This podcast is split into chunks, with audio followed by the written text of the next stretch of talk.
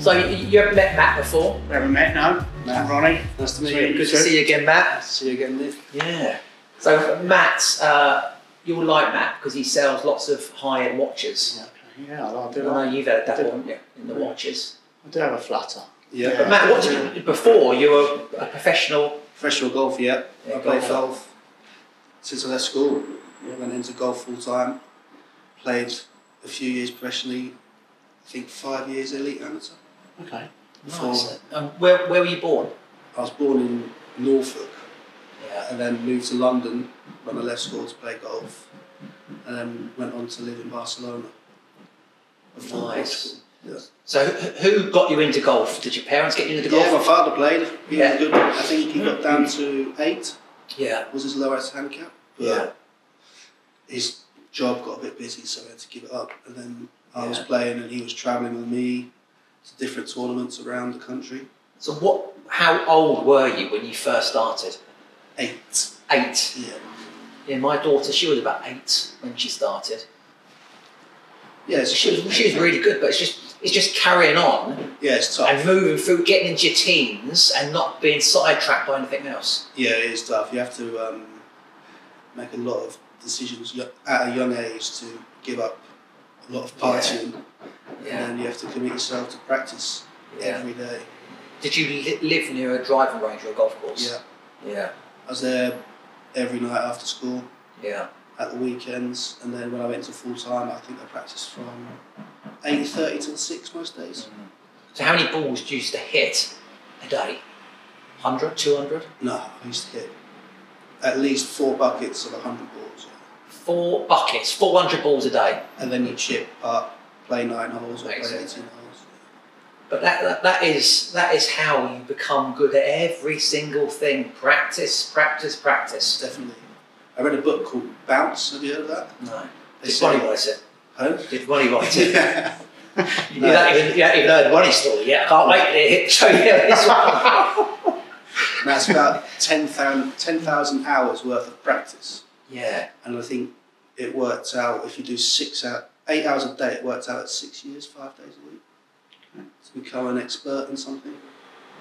Ten thousand hours worth of practice. Which is true. It's, it's the same in, in, in business. It's the same in, in every single thing. You know, you've got to keep practicing and practicing and working, working, working, and, and just learn by all your, your mistakes, basically. That's it. And not to give in to distractions.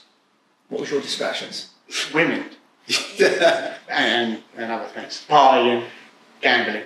But Tell Matt you what know, you used to do. 'cause I was a professional BMX rider.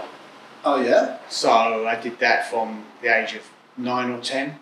Street or the But well, everything, well, more dirt, but then and park as Yeah. well, and then some vert later on Yeah. because the young kids were getting a little bit too good Yeah. on the Yeah. park. So I I went to the vert.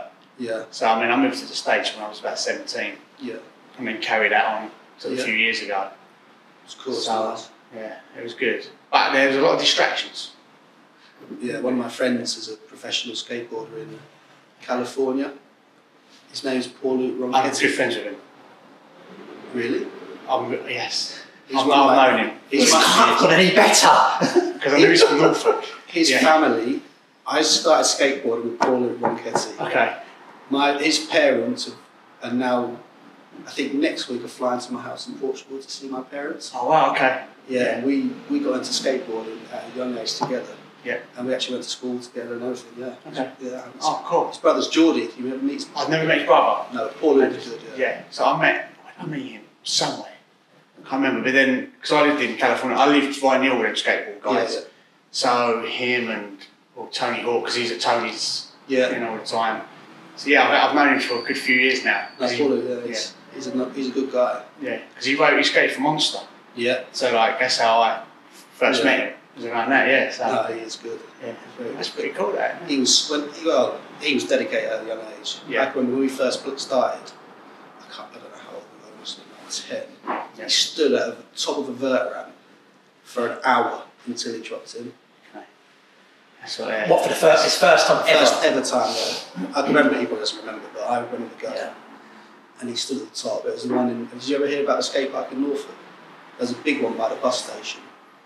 And uh, I remember going with him and he stood there until he did it. Was it was it Norwood? It was at the Norwich. Wasn't Yeah, it? Norwich. Norwich. I've been yeah, I've been at that one. Yeah, Yeah. yeah. It's not there anymore, it's Gone. shut down. Yeah. That was cool. Like that. They had the bowl and everything there, and that, and that really long mini ramp. Yeah. But it was like that, or three foot high. Yeah. Yeah.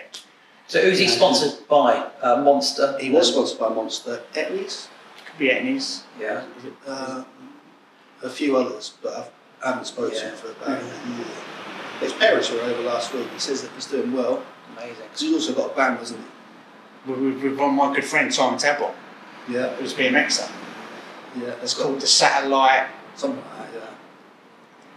Simon says he's going to be upset. No, he's, he's Yeah. a good guy. Yeah. Yeah. Satellite Um, Kings. What a small world, isn't it? Well, you know Simon. So, I know because you know well I used to do BMXing as well. Yeah, So we're, but you know, I'm from I'm from South from Southsea where they got Southsea Skate Park. yeah, So I was the generation before him. yeah, I wasn't uh, old enough to turn pro because otherwise I'd have turned pro easily. yeah. I had the, I had the Californian locks, you know, blonde hair. But I sort of, I gave up at maybe sort of 17 years old because you know I got into going out and partying and drinks and women and it's just it's, it's just no good for you know driving yourself forward and, and sticking at it. You have to sacrifice a lot. But the boys who stuck at it uh, ended up being, you know, world champions or, you know, winning X Games. Yeah, yeah. Gold, all gold medalists, I guess. Yeah. Or Yeah. close to it. you know. So, so what are you up to now? You're doing watches, did you say? yeah. I have a watch company based online. I have a office at my house in Portugal. Yeah. um, but I'm going to move it to the UK to offer more services to our clients. So, what what kind of watches? Uh, Rolex, Patek Philippe, Audemars Piguet, Yeah. all brand new, all pre-owned. Yeah. Their client desires.